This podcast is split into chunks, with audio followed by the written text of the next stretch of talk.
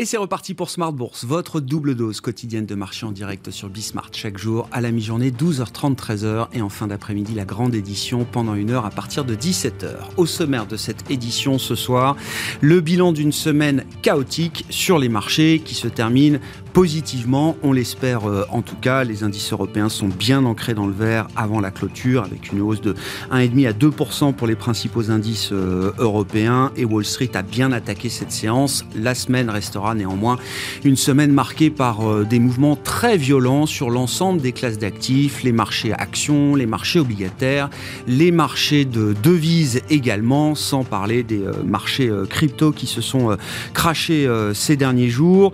Bref, beaucoup de nervosité dans les marchés et nous parlerons de ce sentiment de marché très variable ces derniers jours avec nos invités de Planète Marché dans un instant.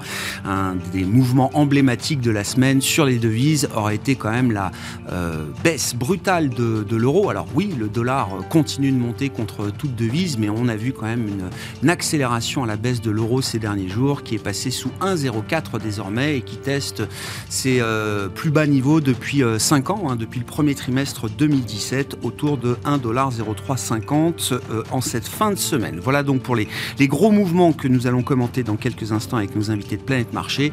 Et puis le dernier quart d'heure, le quart d'heure thématique. Rendez-vous une fois par mois avec les équipes de Yomoni pour euh, un point sur les dernières euh, tendances en matière d'ETF, que ce soit à travers les, les, flux de collecte ou de décollecte que l'industrie ETF a pu euh, recenser sur le mois d'avril, et puis les dernières tendances également en, en termes de lancement de nouveaux produits. C'est Alexinac qui sera avec nous en visioconférence à 17h45, le directeur de la gestion de Yomoni.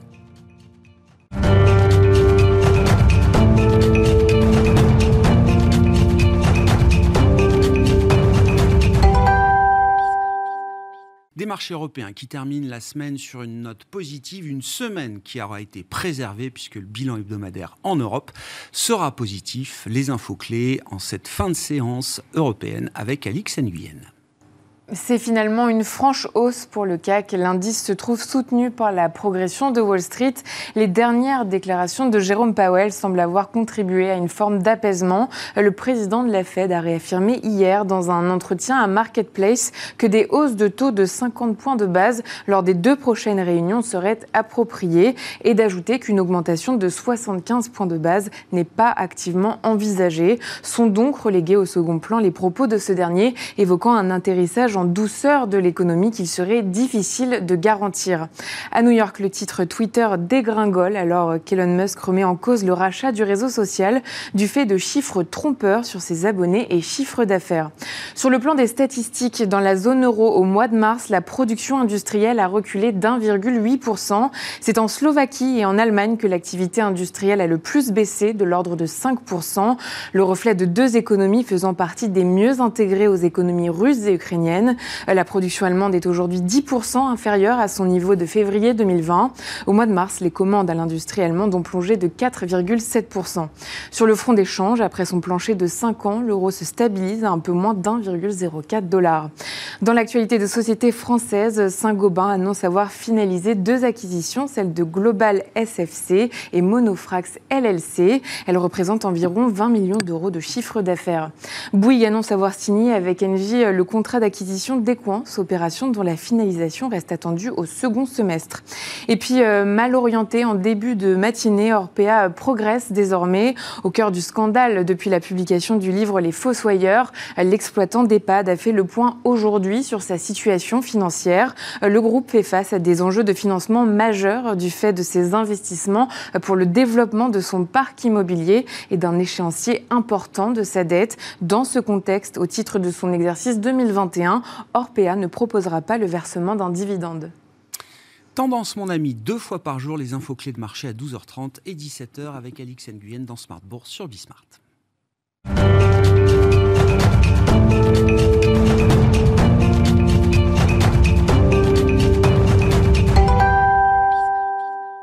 Trois invités avec nous chaque soir pour décrypter les mouvements de la planète marché. Pierre-Alexis Dumont est avec nous ce soir, directeur de la gestion action et convertible de Groupama Asset Management. Bonsoir Pierre-Alexis. Bonsoir Grégoire. Axel Bott nous accompagne également, stratégiste chez Ostrom Asset Management. Bonsoir Axel. Bonsoir. Merci d'être là et merci à Sophie Chauvelier de nous accompagner également ce soir. Bonsoir Sophie. Bonsoir. Vous êtes gérante allocataire chez Dorval Asset Management. Petit euh, tour de table pour parler de votre sentiment de marché parce que oui, dans l'analyse des marchés, le sentiment est euh, un axe d'analyse euh, important.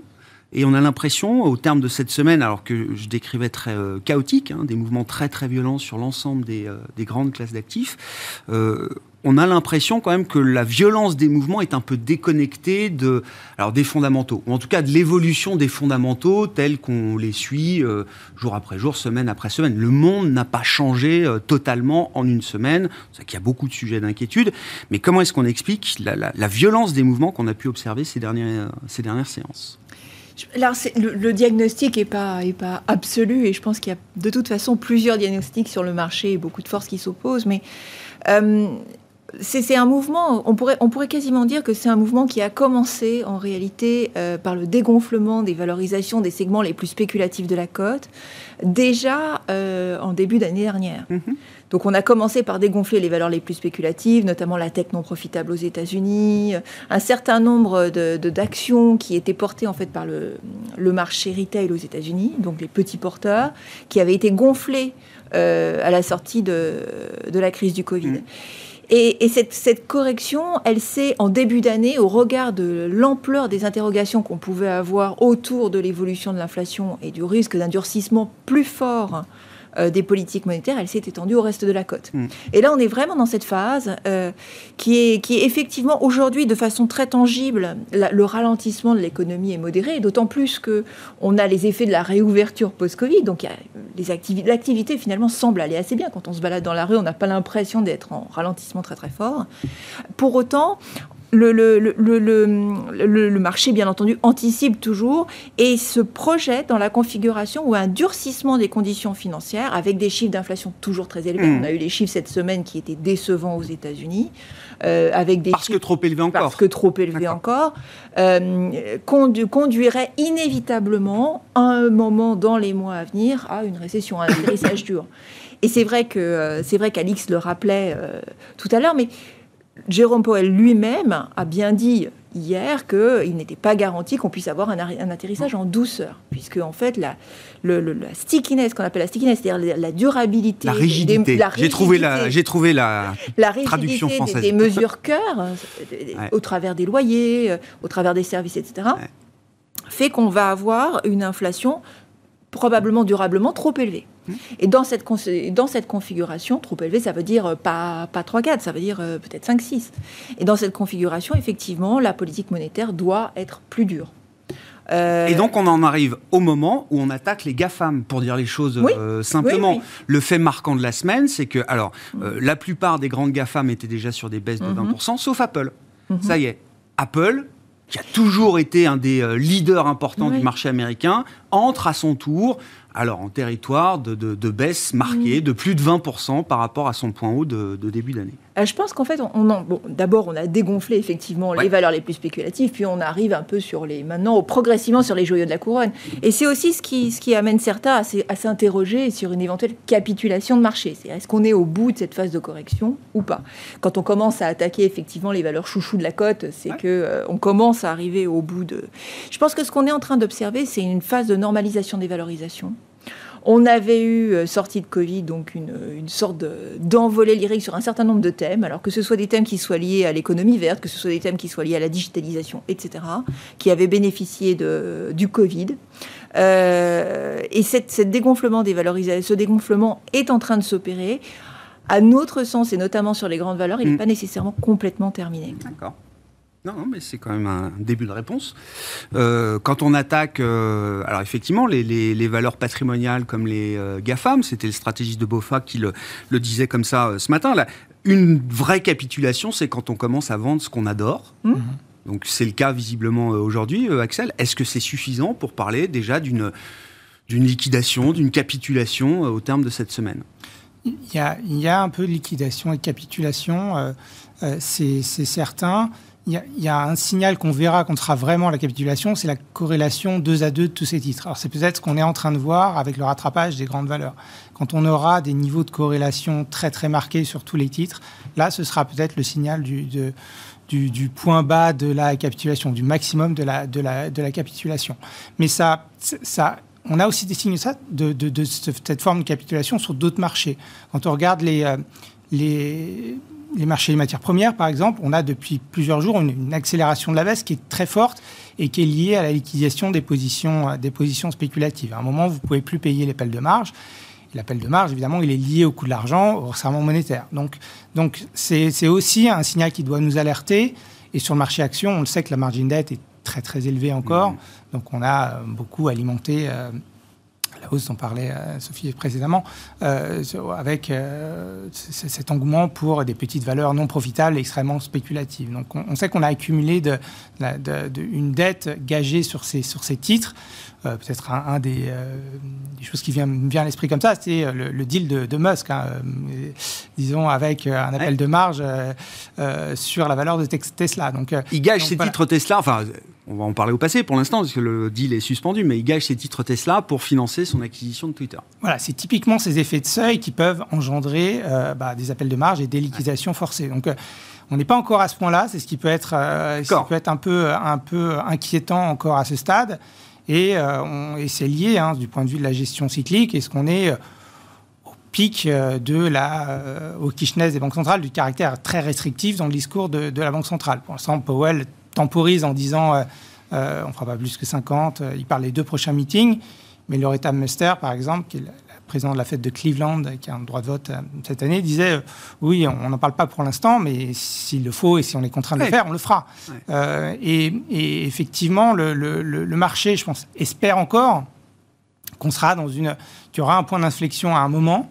peut-être au cours de l'été. On parle déjà de Jackson Hole comme étant souvent des points de, des points de retournement, mais dernier Jackson Hole, c'était euh, une plantade euh, monumentale hein, mm. sur le caractère temporaire de l'inflation. Donc, euh, je ne suis pas sûr qu'il s'engage à, soutenir, à soutenir les marchés, alors même qu'on aura encore des niveaux d'inflation très élevés et que je pense que le deal avec l'administration Biden, c'est de maintenir, disons, un discours qui favorise un peu la maîtrise de l'inflation, au moins jusqu'au midterm, vu que ça va être un enjeu mm. majeur pour l'issue des élections. Donc, donc euh, je, pense que voilà, le, marché essaye de se rassurer en regardant les, petits, euh, les petits messages marginalement dovish de, de Powell. Mais, mais, mais, le put, il est encore très loin, je pense. Que... et, donc, les effets techniques de marché que vous décrivez, oui, attention, les réactions en chaîne peuvent être encore un peu plus violentes que ce qu'on a déjà vu euh, jusqu'à présent, Axel. Oui, on a vu aussi, un, alors c'est peut-être très loin des marchés actions, mais en début de semaine, on a vu un, mouvement de couverture des positions short-to qui était massif. c'est vrai qu'il y avait des profits à prendre vu les tensions précédentes. Probablement beaucoup d'acteurs spéculatifs avaient cette position vendeuse qui convenait de, couvrir avant, avant, la publication de l'IPC parce qu'on s'attendait qu'il y ait une, petite inflexion. Un pic. On voulait voir le pic. On, l'a vu, mais euh, c'est un peu en dents de scie sur des niveaux élevés. Quoi. Donc c'est encore sur la cime de la, de, la montagne. Euh, on a eu par ailleurs des, des gros trades qui, euh, euh, sur des, options de taux qui, qui, couvrent des scénarios de très baissiers taux. Euh, et donc c'est ça qui a aussi emmené un petit peu, un petit peu le marché euh, les marchés taux a corrigé beaucoup, hein, de 3,20 en, en, début de Quand semaine. Quand je disais, les, mouvements de la semaine euh, sont difficilement explicables avec les fondamentaux. On était à 3,20 euh, sur le 10 ans américain vendredi dernier. On s'est retrouvé à 2,80 cette semaine. Rien n'a changé dans les fondamentaux de l'économie américaine en quelques jours. Et c'est bien ces phénomènes-là qui expliquent ce, mouvement de détente qu'on a vu sur les taux. Oui, parce que le, seul market mover qu'on avait, c'est les stades d'inflation qui sont globalement plutôt inquiétantes. Pierre-Alexis, votre, euh, votre sentiment, bon, on a déjà dit beaucoup de choses pour euh, décrire la, situation de marché, mais euh, on a l'impression que là, oui, effectivement, on est embarqué dans des phénomènes techniques qui sont compliqués, j'imagine, hein, pour des, gérants stratégiques avec des visions de, long terme. C'est des marchés qui sont compliqués, j'imagine. Oui, alors, je pense qu'il y a vraiment il y a une conjonction de facteurs. Si on prend la partie financière, en effet, il y a euh, de l'effet de levier et des risques cachés euh, un peu partout et qui restent encore relativement forts puisque on sort d'une longue ère d'argent gratuit, l'argent devient moins gratuit. On a des, niveaux de levier sur les marchés. On a aussi sans doute des niveaux de levier, sur certaines entreprises, voilà, où on peut avoir des. Voilà. Ah bah oui. oui, oui. non, mais c'est pour redonner un peu la perspective du. mais après, que, ce sentiment soit très variable et très volatile, en fait, nous, ça nous surprend assez peu, même d'un point de vue fondamental, parce que vraiment, aujourd'hui, on a la conjonction de trois facteurs qui sont entremêlés, et, c'est rare d'avoir ces trois facteurs au même moment, hein, qui sont euh, un resserrement monétaire, en tout cas une incertitude monétaire, et à une banque centrale qui est quand même un peu challengée. Voilà. Euh, on a une situation macro, voilà, qui inflation, euh, croissance, où on a eu quand même dix années où euh, on n'avait pas énormément de croissance, mais on n'avait pas d'inflation, donc c'était quand même relativement stable. Et en plus, on a du géopolitique en, plus avec, pour la première fois depuis très très longtemps, disons, des, des grandes puissances qui sont à la limite de l'affrontement. Donc, que euh, d'une semaine sur l'autre, euh, tout ça part d'un côté puis revienne dans l'autre, avec en effet des positionnements qui sont extrêmes sur les, mmh. sur, sur les taux, sur, sur les matières premières, que ça revienne et que ça reparte. Voilà. Donc clairement, ça ne nous étonne pas. Euh, nous, on ne voit pas forcément une capitulation violente, mais on peut avoir plutôt des phénomènes d'effritement, un peu ce qu'on avait eu entre les années 2000 et 2003, hein, hmm. c'est-à-dire des, marchés qui rebondissent, puis qui, voilà, euh, parce que finalement, il n'y a, pas, euh, a pas une restabilisation de la situation qui, permet en effet d'avoir des marchés... d'instabilité permanente, quoi. des, marchés aussi tendanciels. On a quand même eu des marchés avec une stabilité tendancielle et, et, de, et, en faible volatilité à part de deux chocs externes, bon, qui, étaient, euh, qui, qui, ont été euh, relativement extraordinaires sur, euh, sur, sur, sur, sur, le mois. Donc, non, mais quand on a connu que ça, effectivement, c'est bien de rappeler que oui, c'était une période extraordinaire pour ceux qui ont connu d'autres périodes. Ah, tout oui, oui. Non, non, mais après, on là, le, prend, le, le, problème que que hein. moi, j'ai pas connu la période d'inflation. Ah, donc là, je suis en train de lire mes bouquins. Alors, qu'est-ce qui se passe en 70 Voilà, donc, donc c'est voilà, mais on est non, c'est clair que euh, on est dans des marchés qui, seront euh, euh, plus, plus, plus volatiles, un sentiment qui est plus volatile et à mon avis qui est cohérent avec le contexte et qui devrait rester quand même un peu comme hmm. ça pendant un certain temps. ce qui fait qu'en effet, d'un point de vue gestion, bah, euh, c'est assez compliqué de, parce que l'ajustement de curseur, curseur, peut coûter très vite très, très vite très vite très cher. Hein. Euh, si vous étiez passé short taux à 3,20 et que vous êtes à 2,80, voilà ça fait ça fait ça fait comme un vrai écart. Hein. Donc euh, clairement il y a des, mouvements de marché qui sont qui sont très forts. après voilà là le, le, le point que l'on a aujourd'hui, c'est qu'on a, et ça c'est vrai, un sentiment extrêmement dégradé ça, c'est mmh. voilà, quasiment aux extrêmes. Par contre, on n'a pas du tout des valorisations dégradées. Voilà. Et donc, en effet, moi, je souscris au fait que aux US particulièrement, même en Europe mais même en Europe, vous regardez ah les grandes valeurs de qualité mmh. Sur la qualité, sur la qualité, euh, Elle est c'est pas, ah c'est pas dégradé. Hein. Ah euh, L'Oréal, c'est encore 30 fois les bénéfices. Ah euh, voilà. 40. Voilà, donc euh, vous, vous avez encore voilà, une, certaine fierté. Après, voilà.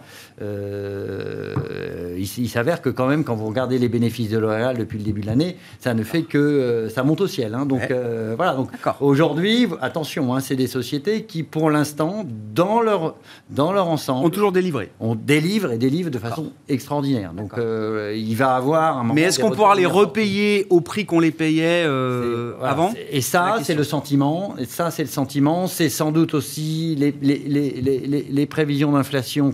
Les anticipations d'inflation moyen-long terme. C'est sûr que si vous êtes des inflations à, à 4 plutôt qu'à 2, ah voilà, c'est pas la même histoire. C'est pas la même histoire. Et on l'a vu, euh, voilà, aujourd'hui dans les, dans les grandes périodes inflationnistes, c'est pas forcément les bénéfices qui chutent, hein, c'est les, les, multiples qui chutent. Et donc attention, les multiples.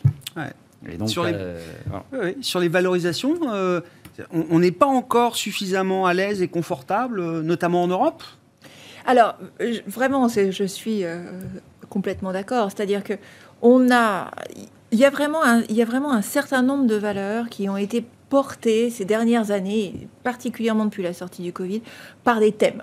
Euh, on était vraiment mmh. dans le monde de la thématique, mmh. la, relance verte, l'énergie, le, etc. Toutes ces, et dans ces valeurs-là, il y a un très grand nombre de, valeurs internationales, très qualitatives, très bien gérées, qui effectivement continuent à délivrer, dont la valorisation a commencé à se dégonfler, mais pas complètement. Et on n'est pas revenu au niveau pré-Covid. C'est-à-dire qu'il y a eu vraiment, il y a plein d'exemples. Hein. Je suis toujours frileuse à donner des noms parce que moi je fais pas oui, oui, mais je veux dire, si on prend un SML et qui est monté en valo à, 60 fois et mm. qui est revenu là à 30 mais qui se paye encore 10 fois de plus qu'il y a et des exemples comme ça, il y en a une palanquée. Donc il y a vraiment beaucoup de très belles valeurs qui ont été portées et tenues, et quelque part je dirais quasiment à juste titre parce qu'effectivement elles n'ont pas déçu. Mm et qu'elles offrent encore aujourd'hui une, forme de visibilité dans un environnement qui se dégrade. Mais le but, c'est de revoir les valos d'avant Covid pour ces boîtes-là, parce que le Covid a été un accélérateur pour un certain nombre de business quand même. Euh, Absolument, mais alors prenons l'exemple de Netflix, on en avait déjà discuté ensemble. C'est un très bon exemple Netflix. Tout le monde s'est mis à souscrire à Netflix quand on était enfermé chez nous. Hmm. Mais sauf que depuis, on est ressorti. Et puis, il y a Walt Disney qui est rentré. Et puis, il y a Amazon Prime qui a, qui a, nourri son œuvre. Donc, la donne concurrentielle a changé. Donc, effectivement, il y a des choses qui ont changé. Mais pour autant, les entreprises se sont adaptées. Il y a des nouveaux concurrents qui sont entrés, etc. Donc, oui, le, Covid a changé des choses. Mais fondamentalement, les, entreprises, elles bougent aussi. Hmm. Donc, est-ce qu'on doit se payer durablement euh, plus euh, post-Covid? C'est pas certain.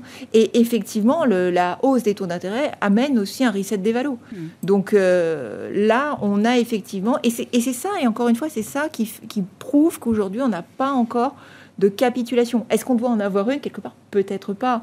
Là, il y a vraiment un débat. On est sur les 20% de baisse. Enfin, on était hier sur les 20% de baisse, donc le, bear market très psychologique sur le, sur le S&P, qui est honnêtement hmm. une chute violente alors qu'il n'y a pas de récession. c'est vraiment un mouvement violent. Pour autant, euh, si effectivement, comme le dit euh, Powell, la, hausse, en tout cas la, tenue de l'inflation... Personne ne peut garantir qu'il n'y aura pas de récession. Ben, disons qu'en tout, cas, en tout cas, le durcissement des conditions financières au regard du niveau d'inflation qu'on a a un coût. Hmm. Donc évidemment, aujourd'hui, le marché réagit très fort et la récession, elle n'est pas à trois mois. Pense que là, c'est assez clair. Mais bon, il y a, y, a y a, vraiment une question autour des valos, avec des valos qui peuvent encore se dégonfler. Vous voyez, là, en termes de valos, donc c'est deux boîtes qui fonctionnent sur la logique d'abonnement l'abonnement Costco mmh. aujourd'hui est mieux valorisé que l'abonnement euh, Netflix. Costco en bourse euh, se paye avec un, PE un peu plus élevé que celui de Netflix aujourd'hui Non mais si si. Oui, alors là, je me crois sur parole. Mais... plus cher que Google. Oui, ben voilà, voilà, on trouve des exemples. Euh, donc, non, non, mais il y a, y a mais c'est plutôt ça. C'est-à-dire que le marché, finalement, c'est le côté défensif. C'est un retour à la moyenne, comme on dit, c'est ça juste. Euh, avec des phénomènes. Euh, aujourd'hui, on fait, il y a une prime défensive, mm. euh, disons, ce qu'on appelait les boring stocks. Hein. Oui, bien sûr. Personne voulait acheter du Pepsi. À, Orange est à plus 20 year to date avec un CAC à moins 12. parce qu'il ne pas grand-chose. c'est des business très matures avec un marché adressable qui, est, relativement mature et autres. Mais, mais bon, ben, là, vous, êtes vous êtes tranquille. Donc vous achetez la tranquillité aujourd'hui. Voilà. Et donc maintenant, voilà, je nous, notre vision, hein, c'est qu'à partir du moment où, euh, disons, ces phénomènes inflationnistes et ces, phénomènes de pic d'inflation, les investisseurs ont, le sentiment qu'on est passé un peu derrière, peut-être qu'on reviendra mmh. sur un peu plus d'arbitrage, un peu plus... Parce que là, on a des marchés comme qui restent encore très macro. Hein. Mmh. C'est d'ailleurs, alors, c'est une idée qui devient très très consensuelle, euh, Axel, c'est ce que vous évoquiez tout à l'heure. Donc, 3 fois 50 points de base, il y a déjà une hausse de taux qui a été délivrée, deux autres à suivre sur les meetings juin-juillet pour euh, la Réserve fédérale euh, américaine. quel sera l'état du monde économique américain en juillet? Est-ce que la Fed sera suffisamment rassurée pour marquer une pause, peut-être, comme certains le, prônent, ou est-ce qu'il faudra peut-être penser à remettre du 75 points de base euh, sur la table? C'est deux situations complètement différentes. Le marché semble privilégier l'idée que oui, ça va se calmer et qu'à un moment, la Fed va revenir sur du 25 points de base, voire euh, une pause peut-être de quelques mois. Cette idée-là devient très consensuelle aujourd'hui. Euh, oui, il ne faut pas, oublier aussi dans, sa diminution éventuelle du rythme des, pas des hausses de taux de la Fed, c'est que dans le même temps, ils auront engagé le resserrement quantitatif. Le resserrement quantitatif va démarrer euh, à partir de juin à, demi-vitesse en gros et arriver en, vitesse de croisière euh, vers septembre. Alors c'est assez, euh, c'est assez smart dans le sens où ils, ont, ils passeront la période où ils ont d'énormes tombées dans leur portefeuille. Donc dans cette période-là, ils, réinvestiront l'essentiel. Donc du point de vue du marché, de taux en tout cas, et donc par voie de conséquence, tous les actifs risqués à duration longue, comme les valeurs de croissance qui dépendent des taux longs, c'est plutôt un facteur assez favorable. Ensuite, euh, c'est vraiment l'inflation. S'ils se trompent beaucoup sur l'inflation, ils vont être dans une situation euh, euh inextricable. Hein. dans, l'IPC de, la semaine dernière, je, reviens là-dessus, mais la hausse de, l'inflation et services, elle est quand même assez brutale. On est à 5,4 euh, sur, sur un an. ça accélère. C'est tous les facteurs qu'on pouvait, on voulait venir depuis, depuis longtemps, notamment liés à, à la diffusion des prix, des prix de l'immobilier. Et ça, c'est quelque chose qui est très sensible au taux et sur lequel la Fed peut agir. Donc euh, forcément, ils seront tentés euh, euh, de, d'appuyer là, là où ils peuvent sur l'inflation. donc, et la seule modération de l'économie de la croissance américaine, que tout le monde attend, hein, l'ISM il est plus à 60, il est à 55 aujourd'hui, ce ne sera pas suffisant pour rebalancer là, ce déséquilibre offre-demande sur les services par exemple? Alors, sur, les, sur les services, je ne pense pas. Sur le, bon, l'ISM, ça traduit plus la, sphère manufacturière, en tout cas celui oui, oui, oui, L'ISM oui. des services est, plus, plus stable. Euh, mais, surtout, je pense que ce sera. Euh, on aura un ralentissement, mais qui ne sera pas forcément de nature à engendrer une très forte dégradation l'emploi. Parce que là, en fait, le mandat de la Fed, ce n'est pas la croissance de l'inflation, c'est l'emploi et l'inflation. Et là-dessus, on, on, peut jouer euh, en tout cas, euh, Powell peut arguer du fait que le chômage est à 3,5. Il y a toujours euh, deux postes à pourvoir pour chaque chômeur. Il faut un énorme choc d'activité pour effacer ces, postes à pourvoir. Et donc, on sera on continuera probablement pas à créer en net 400 000 emplois par mois. De toute façon, l'augmentation spontanée de la population active, c'est plus de 150 000. Donc, on va invariablement converger vers vers ce niveau-là mais il faut un choc probablement monumental pour inverser les priorités et euh, passer, disons, de la sauvegarde des, euh, des marchés financiers devant l'inflation, devant euh, ou, le, niveau de croissance. Donc, je, je, je, pense qu'on va chercher ce point bas pendant longtemps et on risque d'être déçu pendant longtemps. Donc il y a une vraie résilience du marché du travail. Et donc, c'est le moment d'y aller vite fort, quoi, euh, si je reprends un peu la terminologie de la. Il est aussi possible que dans les six mois, l'inflation salariale soit au-dessus de l'inflation, euh, euh, globale. Auquel cas, vous retrouvez des gains de pouvoir d'achat. Et là, il y a et ça repart, moins de raisons, encore d'arrêter le resserrement monétaire. Est-ce que la Chine bouge ou pas sur le Covid? Notamment, je sais que vous suivez ça toujours avec beaucoup d'intérêt, Sophie j'ai cru, alors j'ai compris que le Politburo disait zéro Covid policy, ça reste la top priorité. Maintenant, il faut quand même soutenir l'économie, les marchés, euh, etc. Euh, mais j'ai l'impression que dans la, politique Covid, ils essayent quand même d'aménager un peu l'architecture, le design, pour essayer de faire euh, baisser un peu cette pression sanitaire qui, qui bloque toute perspective aujourd'hui sur la Chine. Oui, qui crée de vraies difficultés et qui crée des difficultés même à l'international sur les approvisionnements, euh, bien que ce ne soit pas leur souci numéro un. Mais le, on a un aménagement effectivement des, des mesures euh, de, de, confinement. De, Shanghai va sortir euh, de confinement mm. à courant mai. Enfin, dans les, à partir de la semaine prochaine, ils vont commencer à lever les, les lockdowns de façon plus importante. La démarche est maintenant plus pragmatique et j'aurais tendance à dire que ça dépend des villes et que ce qui s'est produit à Shanghai était un peu le, scénario du pire puisque euh, on avait un taux de vaccination des populations âgées qui était finalement euh, relativement faible avec un vaccin chinois, on le sait, assez peu efficace. Donc euh, ils ont eu le, coût humain entre guillemets aurait été trop important. Euh, pour, euh, pour vraiment euh, avoir, avoir une politique entre guillemets plus, plus accommodante du point de vue du Covid. On a vu que Pékin a été mieux géré. voilà. Donc, mais ça reste une complexité, et ça reste une complexité, et notamment le. L'OMC a publié un rapport où il disait qu'en fait, s'ils adoptaient le, type de politique qu'on a eu nous en Europe ou aux États-Unis, vivre avec, vivre avec, ça serait, ça serait 1,1 million de personnes au regard de la taille de la Chine, hein, très rapidement, qui probablement décéderaient du Covid. Euh, ce qui est politiquement aujourd'hui euh, inacceptable au regard du chemin qui a été parcouru. Euh, puisque en fait, tous les, tous les efforts qui, qui ont été consentis pour la, par la population, dire aujourd'hui, bon, bah tant pis. On lâche on lâche, c'est quelque chose qui est relativement inacceptable, surtout en, en amont du 20e congrès du parti, etc. Ce n'est pas, pas quelque chose de très pilotable pour Xi Jinping.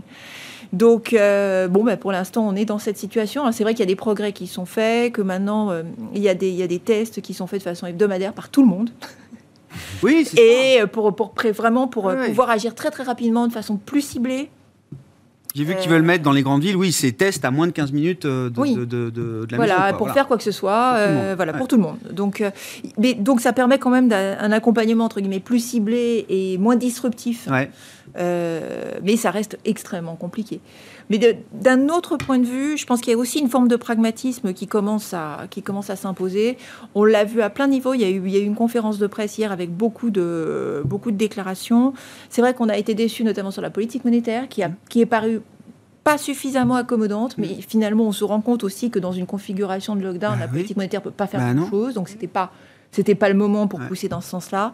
Mais là, il y a eu notamment euh, donc un des, euh, un des responsables de la PBOC qui a dit euh, sur le shadow banking, donc sur, sur les prêts hors non prêts bancaires, sur le, la réglementation sur l'internet, etc il est possible que le nettoyage ait été fait. Ah. Sur la bulle spéculative de l'immobilier, il est possible que la bulle soit dégonflée, etc. Donc en fait, ils sont en train d'envoyer un certain nombre de signaux euh, parce qu'ils ont besoin de soutenir la croissance. Il y a aussi également des, signaux qui ont été, euh, euh, des, annonces qui ont été faites sur l'infra, sur l'infrastructure, et sur des éventuels stimuli directs pour la consommation des ménages.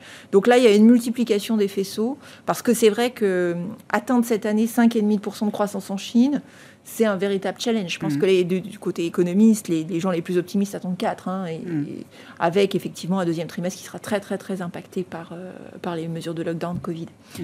Donc euh, une situation euh, qui pourrait, qui pourrait s'améliorer en Chine, mais qui reste très compliquée. Mais il ne faut pas oublier non plus que la Chine, quand on s'inquiète de l'inflation, il y a eu des, des problèmes d'approvisionnement, mais la Chine a quand même eu un rôle stabilisateur. Et c'est vrai qu'on alors on a envie que la Chine aille mieux, mais pas trop vite non plus, parce que la Chine qui va mieux, c'est aussi une Chine qui consomme plus de matières premières. Et, à l'heure actuelle, c'est un problème pour nous. Donc voilà, donc on est un peu pris en, en étau entre deux feux. On essaye de voir à chaque fois le côté positif d'une situation qui reste une situation délicate. Euh, ouais, les sociétés exposées à la Chine, là, c'est compliqué. Enfin, le marché, euh, le marché regarde quand même de près à nouveau ce, genre de, situation. Ça perturbe à nouveau beaucoup. Ça devait être quand même le driver euh, pour la croissance mondiale en 2022, la Chine. Hein. Oui, ça, alors un peu moins qu'avant quand même. Oui, à moins qu'avant. Mais, mais, bon, au moment où nous devions ralentir, ça devait être le moment où la Chine s'était stabilisée pour revenir à une forme de, de normalité de croissance. C'est vrai qu'on est passé plutôt d'une politique zéro Covid qui avait plutôt bien fonctionné relativement aux autres au début de, la pandémie à finalement une politique qui montre euh, aujourd'hui ses limites euh, et avec euh, beaucoup plus d'impact sur l'activité que, que, que, ce que peut avoir aujourd'hui les politiques qui ont été mises en œuvre, de vaccination qui ont été mises en œuvre dans les pays développés. Voilà. Maintenant, je rejoins, hein, c'est-à-dire qu'il y, y, a une preuve de pragmatisme. Ils, ont accepté le, le, vaccin américain Pfizer, donc avec des, commandes très importantes, et on et, visiblement ont euh, en objectif de, vacciner 80% des plus de 60 mmh. ans avec une troisième dose. Ils en mmh. sont à 60. Donc voilà, on, avance. Hein. Voilà, ça, ça, ça avance. Ils ont pris la mesure du problème. Maintenant, il est clair que tant qu'il euh, n'y aura pas ce 80% atteint, on continuera sur des politiques zéro Covid assez dures. Euh, avec des impacts potentiels sur, la, sur, sur, la croissance. Après, oui, les sociétés qui ont, sont exposés à la Chine sont touchés, mais, mais pour l'instant pas énormément dans leurs résultats. Hein. quand vous regardez euh, les, grands exportateurs euh, européens euh, exposés à la ah Chine. Sur le premier trimestre, ça a été encore assez. Pour l'instant, il n'y a, pas de, y a, pas, y a pas de sujet. Après, en effet, l'activité chinoise voilà, pose, voilà, pose, pose un, un, problème en effet de, maturité du marché, donc avec un ralentissement progressif qui fera que euh, ce qui a été un, formidable moteur par le passé le, sera moins. Et ça, bon, est-ce qu'on aura un autre moteur de ce type-là ou est-ce que finalement on ira vers une croissance mondiale tendanciellement, parce que la Chine, c'est 50% de la croissance mondiale hein, sur les, les, 20 dernières années, je mmh. crois. Donc, voilà, il faut. Euh, ça, c'est une une, une, vraie question. Et après, l'autre question qui est la question de la prime de risque. Et, qui est une vraie question maintenant. Oui, oui, C'est-à-dire que vous êtes en Chine, qu'est-ce qui se passe? Mm. et, attention, du jour au lendemain. Voilà. Et donc ça, c'est aussi pour les investisseurs une vraie question. Je, mhm. euh, parce bah, que beaucoup mettent, oui, débattent, voilà, comme vous dites, l'investibilité euh, et la prime de, risque que vous mettez, et, que vous mettez sur cette sur, sur, sur, cette activité. Avant, vous aviez tendance à mettre une prime. Est-ce que vous allez continuer avec une prime ou plutôt une décote en disant bah oui, mais bon, attention, euh, on peut avoir un vrai, un, vrai sujet à un moment ou un autre de non-accessibilité à la, à la aux, aux, usines et à l'activité que vous avez créée là-bas. Axel, sur la Chine, je voulais vous emmener aussi sur le terrain des devises, mais le, yuan est peut-être un, élément intéressant hum. à commenter. Ça a baissé vite euh, en un mois quand même. Ça a baissé vite. Hein, depuis fin, fin février, on doit être à moins 7 sur le vis-à-vis du dollar. Euh, et on a vu en gros que toute l'appréciation qui avait eu lieu dans les deux premiers mois de l'année par rapport au panier qui sert de référence à la PIB aussi pour fixer la, parité journalière contre, contre dollar, c'est dégonflé. Donc est-ce que le mouvement est terminé ou en tout cas, est-ce que c'était leur objectif de ramener euh, euh, la parité à, un niveau qui était celui euh, qui prévalait au quatrième trimestre? Peut-être, mais je ne suis pas sûr que ce soit euh, la chose dont ils avaient besoin. Quelque part, euh, l'extérieur euh, était la chose qui marchait à peu près. que tout ce qui est interne, les services, la consommation, la dynamique immobilière, et va, va, très très mal. Donc, est-ce qu'ils avaient vraiment besoin de, de, de, se protéger de, la baisse euh, peut-être du yen, ou il y a d'autres devises. Oui, oui le yen devient très, très, très euh, compétitif. Très compétitif. Alors peut-être que c'est lié à ça, euh, mais, mais, je, je m'étonne de, de, de, la passivité de la, de la aussi face à la, à la baisse, de, à la baisse du change, qui reflète beaucoup aussi les sorties de capitaux. Ah oui, c'est donc, donc ces sorties de capitaux sont accélérées. Il fallait, soit pour les calmer, il faut beaucoup, beaucoup d'évaluer tout de suite. Euh, mais là, pour l'instant, ils sont un peu, ils sont un peu suiveurs. On ne comprend pas bien vraiment la politique de taux. Je pense que si les, sorties de capitaux continuent, on aura des, limitations sur euh, ce que les banques peuvent faire en termes de, vente à terme de, yuan. Ça, c'est en général le, le, quota est piloté par la PIB aussi, donc c'est le moyen d'arrêter la spéculation, la spéculation baissière. Mais mais bon, la, solution, elle est, plus, elle est plus interne, puisque quand, euh, quand, quand on, on, aura un petit peu euh, apuré cette situation de, de, Covid dans les zones de Shanghai, euh, Shenzhen. La demande interne pourra repartir un peu plus. Quoi. Et puis surtout, le, le, nombre incroyable de cargos qui attendent de pouvoir commercer avec la Chine pourra de nouveau, de nouveau bah, s'établir. Et donc, on retrouvera un petit peu d'allant de, de, ce côté-là, sans même que le yuan soit en jeu, en fait. Mmh. Donc, je, je, pense que j'ai un peu de mal à comprendre ce que fait la, Banque centrale à ce stade. Hein. Ils ont été un peu pris de court par les sorties de capitaux, je pense. Oui, il y a eu quelques déclarations tout à l'heure, effectivement, d'un officiel de la, de la, Banque centrale. Attention, c'est pas non plus un one-way trade, hein. visiblement. voilà, tout le monde regarde de plus en plus le forex quand même depuis euh, euh, quelques semaines, avec euh, des, des, petites déclarations politiques qu'on n'avait plus vues depuis longtemps. Ça vient du Japon, des États-Unis, par-ci par-là. Rien de très agressif pour l'instant, mais le, la volatilité est tellement importante sur les devises que oui, effectivement, tout le monde a les yeux dessus aujourd'hui. Euh, le mouvement de la semaine, quand même, proche de nous, c'est le, crash de l'euro. Mhm. Euh, donc je comprends que le dollar monte. J'ai quand même vu aussi l'euro face à d'autres devises baisser fortement, moins de 1,04. Euh, euh, techniquement, c'est quand même un sujet euh, urgent pour la Banque centrale européenne, qui fixe pas la devise, bien sûr, mais l'inflation importée, c'est quand même, c'est quand même dans son mandat d'une certaine manière. on, a quand même entendu les, premiers commentaires qui s'inquiétaient un peu de la faiblesse de l'euro. Évidemment, pour des questions d'inflation importée, bon, techniquement, pour les marchés, il y a cet objectif de la parité qu'on a vu sur le dollar suisse, par exemple. Donc, il est très difficile d'arrêter cette, euh, d'arrêter cette tendance euh, à, court terme. On a vu le sterling beaucoup bouger aussi, dès que la Banque d'Angleterre a laissé entendre que, bah oui, on allait vers une récession euh, ah avec le choc inflationniste. c'était, c'était, assez, c'était assez sûr. Et donc, en gros, on a effacé une partie du, du resserrement monétaire. C'est-à-dire que la, la Banque d'Angleterre a encore, encore une fois un peu perdu de crédibilité dans sa, dans, son, dans sa lutte contre, contre l'inflation et le sterling est décalé tout de suite. Ouais, enfin, elle était la première quand même à monter les taux. Hein, euh. Oui, mais avec une politique très erratique. Hein. Ah oui, oui, le, le la communication est compliquée. Oui, oui, et puis le fond décembre. Et, puis, et, et puis ils votent pas pour 50 en février, et puis finalement, et en mars, il y a trois votes pour 50. Donc euh, c'est toujours très erratique du côté de la, de la Banque d'Angleterre.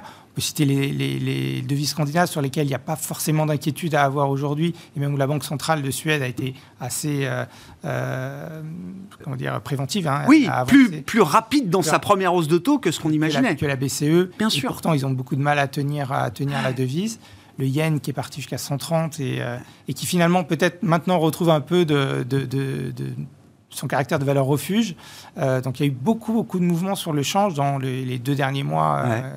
Euh, c'est assez nouveau. ouais, oui, oui. Et, je sais pas, ça crée des tensions, des problèmes de marché chez des acteurs de marché. C'est quand même des mouvements importants. Ça, ça participe à, je sais pas, au sentiment de chaos un peu général. Oui, oui, je, je, pense que l'idée d'une euh, guerre des monnaies, je sais pas, est-ce qu'il y a quelque chose euh, quand même de, de, de ou est-ce que on n'est pas, personne n'est en contrôle de ce qui se passe sur les devises aujourd'hui? Je pense que personne n'est en contrôle et le, repli euh, par défaut sur le dollar est quand même massif à chaque fois. C'est-à-dire qu'on a, on, sur la semaine qui vient de s'écouler, il y a quelque chose qu'on, je pense qu'on voit de façon rarissime, c'est qu'on a eu des, au niveau mondial hein, sur les fonds, des sorties sur les produits taux, sur les actions, euh, sur l'or et sur euh, euh, Actions, taux, crédit. crédit, beaucoup dans les produits monétaires. taux, il y a un de réallocation. Le monétaire. Oui, monétaire. Donc le monétaire. Oui, outflows everywhere. En fait, partout. Des outflows partout et disons avec le dollar qui monte. Et c'est un petit peu, euh, c'est un petit peu ça qui, euh, en fait, euh, refait du marché d'échange le truc qu'on regarde de nouveau, alors que c'était, c'était pas le, point où la volatilité est la plus forte, non. en particulier sur le yuan, par exemple. C'était super stable. Oui, ça fait quelques semaines, quelques mois, effectivement, qu'on a cette nouvelle situation sur. C'est violent quand même les mouvements sur l'échange, non? Oui, alors, ce qui, ce qui m'interroge plus, c'est qu'on en parle très peu. Ah bah nous on en parle tous les jours. Oui, vous en parlez. oui, bah, non, mais je, voulais dire ça fait pas la une, ça fait pas la une du JT de 20h. Non, je vous confirme ah, effectivement. Pas encore. Euh, pas encore. Dans, un monde plus calme, l'euro à 1,03, on en aurait. On bah, surtout que le sujet de l'inflation est à la une en permanence. Euh, oui, effectivement. Euh, mais la devise vient avec. Hein. Non, sincèrement, aujourd'hui, je pense que la priorité numéro un, c'est l'inflation. Donc, mais de, ce fait, des régimes d'inflation, des politiques monétaires qui divergent ben, ça fait quoi? Ça, ça, fait que vous avez des différentiels de, taux qui se recréent. Hmm. Et donc là, aujourd'hui, je crois qu'entre l'Europe et les US, c'est 200 points de base. 200 points de base, bon, ben, ça, ça crée des flux assez, assez importants d'achat. Mais c'est vrai que là, la force du dollar contre toute devise est, est relativement étonnante, sachant que dans le même temps, c'est quand même une zone qui a euh, des déficits externes records. Hein, donc ça veut dire que euh, voilà, elle, les finance pour l'instant sans aucun problème. Mm. Non, non, mais c'est c'est sûr que euh, on a changé de contexte. Voilà, on a eu vraiment une zone une, une zone de stabilité forte sur les marchés financiers. Et là, on voit bien qu'on euh, est dans un nouveau contexte où il y a euh, euh, vraiment des, nouveaux risques qu'on n'avait pas. Alors pour l'instant, les entreprises en parlent assez peu des devises. Je n'ai pas vu de, gros avertissements sur des problématiques de couverture de devises. Visiblement, ils, ils, sont bien armés là-dessus pour le moment. Mais, mais c'est clair hein, que ça peut être un. Oui, ça rajoute encore un peu de désordre. Voilà, le, point, c'est qu'à partir du moment où, où les politiques monétaires peuvent diverger, voilà, on va avoir des, effets collatéraux de ces divergences qui mmh. vont être très fortes et, qui vont se voir notamment sur, le marché d'échange notamment. La, tendance du, dollar, euh, elle peut, enfin, euh, on voit des signes d'essoufflement, d'épuisement, rien du tout. Ça reste pour l'instant euh, à sens unique. Moi, je pense que ça, participe aussi de cette impression que les, les, grands investisseurs sont en train de poser le stylo. Euh, rapatriement euh, par les investisseurs américains euh, des actifs internationaux, énorme flou, vraiment directionnel, des, des rachats massifs dont, vous parliez. on déconstruit des positions qu'on a montées parfois pendant des années. Voilà. Après, il y, a effectivement une justification fondamentale qui est l'écart de taux, mais surtout aussi le, le, statut de valeur refuge du dollar. Et c'est vrai que là, on est dans une phase de grand, grand, grand pessimisme. Euh, effectivement, bah, vous le rappeliez au début, en fait, personne, aucun d'entre nous euh, n'a vécu les années 70. Hein. donc, on est un peu en train de redécouvrir un schéma qui nous est étranger. Et, du point de vue de l'investissement, c'est vrai qu'on a un peu tendance à avoir envie de poser le stylo et dire OK. Maintenant, euh, les actions, ben, pas trop, les taux, c'est trop tôt, etc. Donc, hop, Et puis, on va voir ce qui se passe. Parce que l'environnement est très, très compliqué. Il y a beaucoup d'incertitudes. Et je pense que ce mouvement aussi, cette volatilité, ce mouvement très, très violent, vient un petit peu de ces phénomènes-là aussi. Bon, en conclusion, Axel, tout ce qu'on vient de décrire, cette espèce de nouveau régime de marché euh, assez, euh, assez instable en permanence. Euh, oui, il n'y a pas de raison qui s'arrête euh, là, demain, la semaine prochaine ou dans 15 jours. Quoi. Non, le, retrait des, banques centrales, euh, les marchés redeviennent des marchés. Oui, ouais, je sais. non, mais c'est vrai que comme on en parle tous les jours, on se dit, bah, ça y est, c'est anticipé, c'est intégré. Non, c'est une histoire qui est ongoing. Ongoing, effectivement. Merci à vous trois. Merci d'avoir été euh, les braves de cette émission du vendredi. Axel Bott, stratégiste chez Ostrom Asset Management. Sophie Chevelier, gérante allocataire chez Dorval Asset Management. Et Pierre-Alexis Dumont, directeur action et convertible de Groupama Asset Management. Séance qui s'est bien terminée, euh, je le précise. Celle-là, en tout cas, plus de 2,5% pour le CAC 40 ce soir en clôture.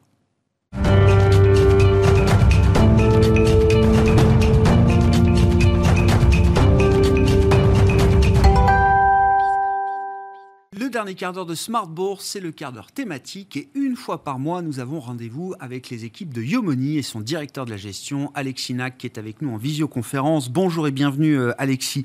Merci d'être euh, avec nous.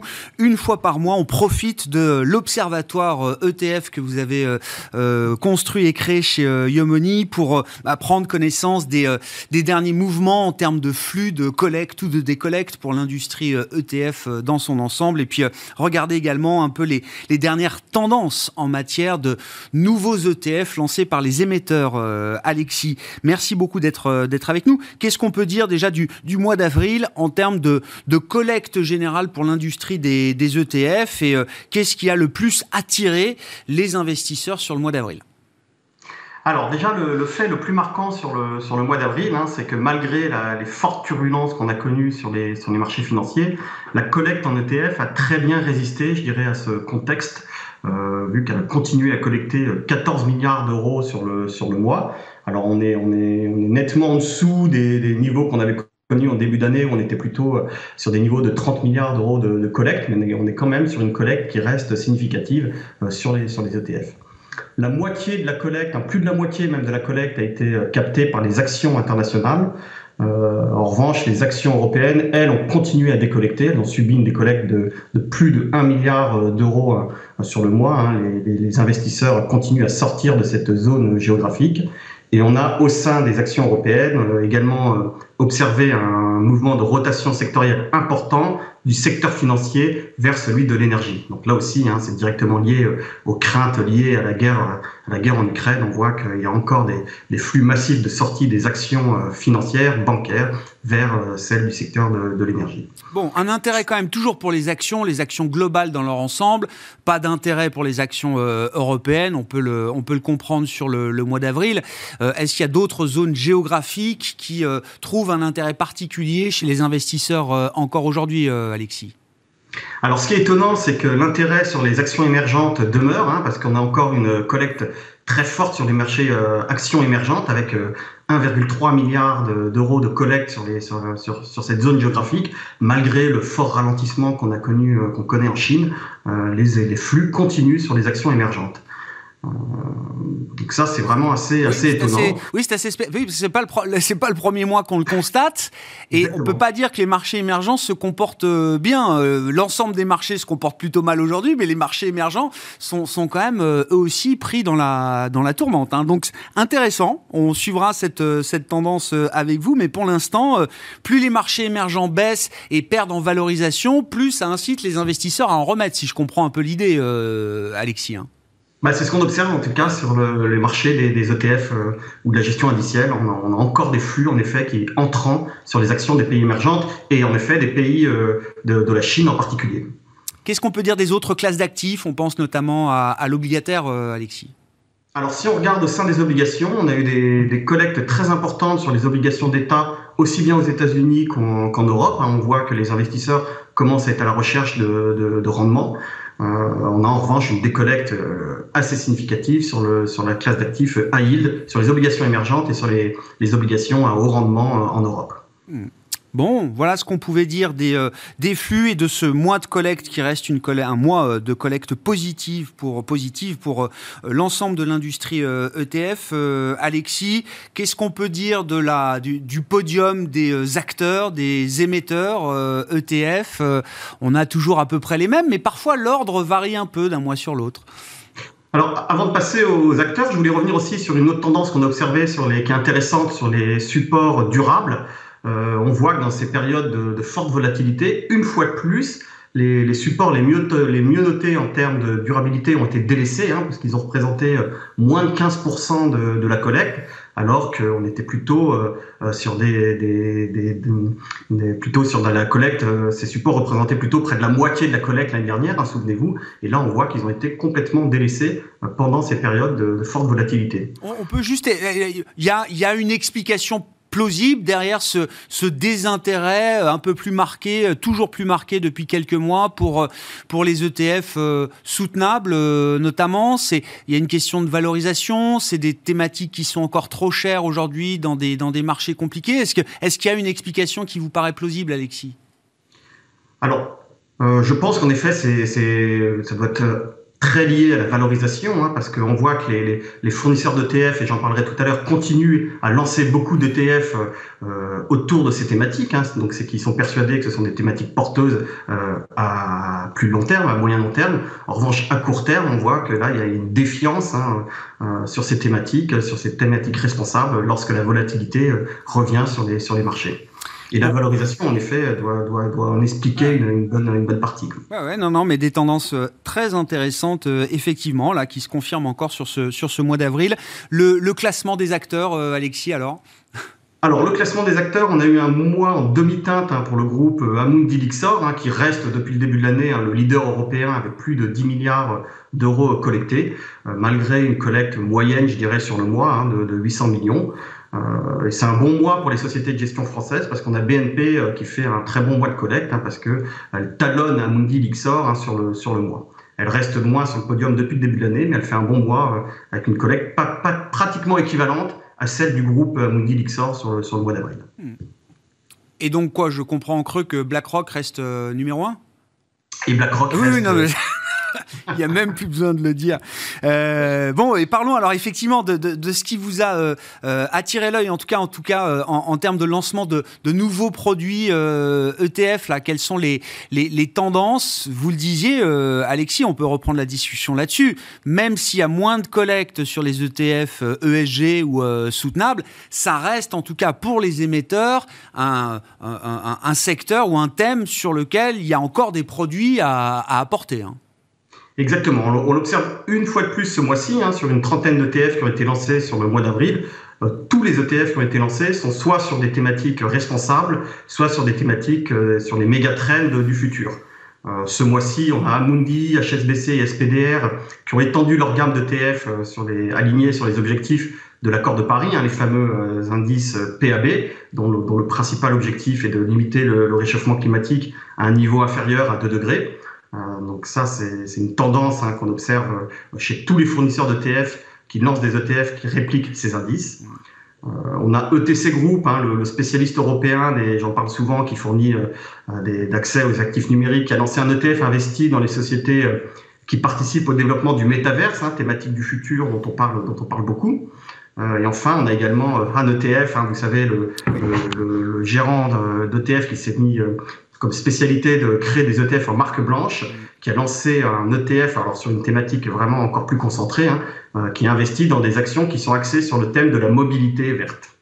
D'accord, donc toujours effectivement cette, cette série thématique, les méga-trends du futur, et puis euh, quand même la tendance euh, climatique, on va dire ça comme ça, hein, les ETF e alignés sur les accords de, Paris, qui restent là aussi des, produits et des nouveaux produits importants chez les, chez émetteurs.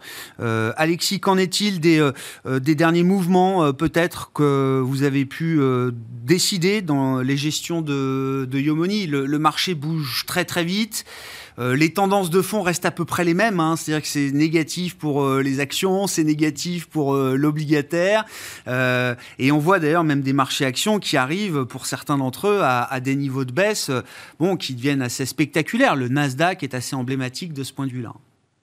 Alors en effet, hein, les, mouvements actions ont suivi hein, les risques qui ont considérablement augmenté euh, euh, depuis le début de l'année, notamment les, risques inflationnistes, hein, euh, avec, je dirais, deux événements marquants cette année, le ralentissement en Chine et la guerre en Ukraine, qui a pesé encore sur l'inflation, qui était déjà le principal risque qu'on avait identifié en début d'année.